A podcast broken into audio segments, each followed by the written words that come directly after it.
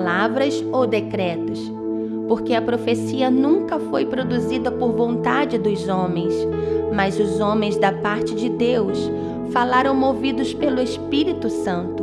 2 Pedro 1:21. Não existe em nós capacidade de profetizarmos se não for pelo impulsionar do Espírito Santo. O que me move e me leva a liberar palavras de vida provém do Espírito de vida. É gerado em mim, mas o sopro e a essência vêm dele. Minha estrutura humana não detém capacidade e nem inspiração para levantar um vale de ossos secos. Deus perguntou a Ezequiel se o que estava sequíssimo poderia voltar a se mover por propósito, mas ele diz: Senhor, tu sabes.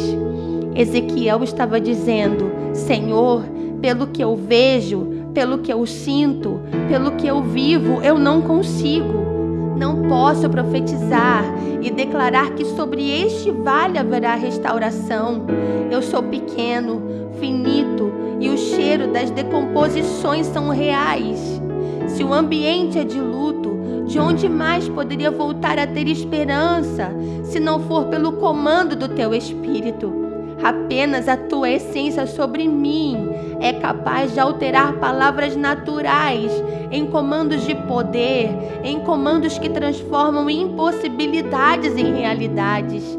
A tua verdade sobre as minhas palavras serão liberações capazes de trazer de volta propósitos que morreram e resgatarão da sombra da morte o vigor de um grande exército.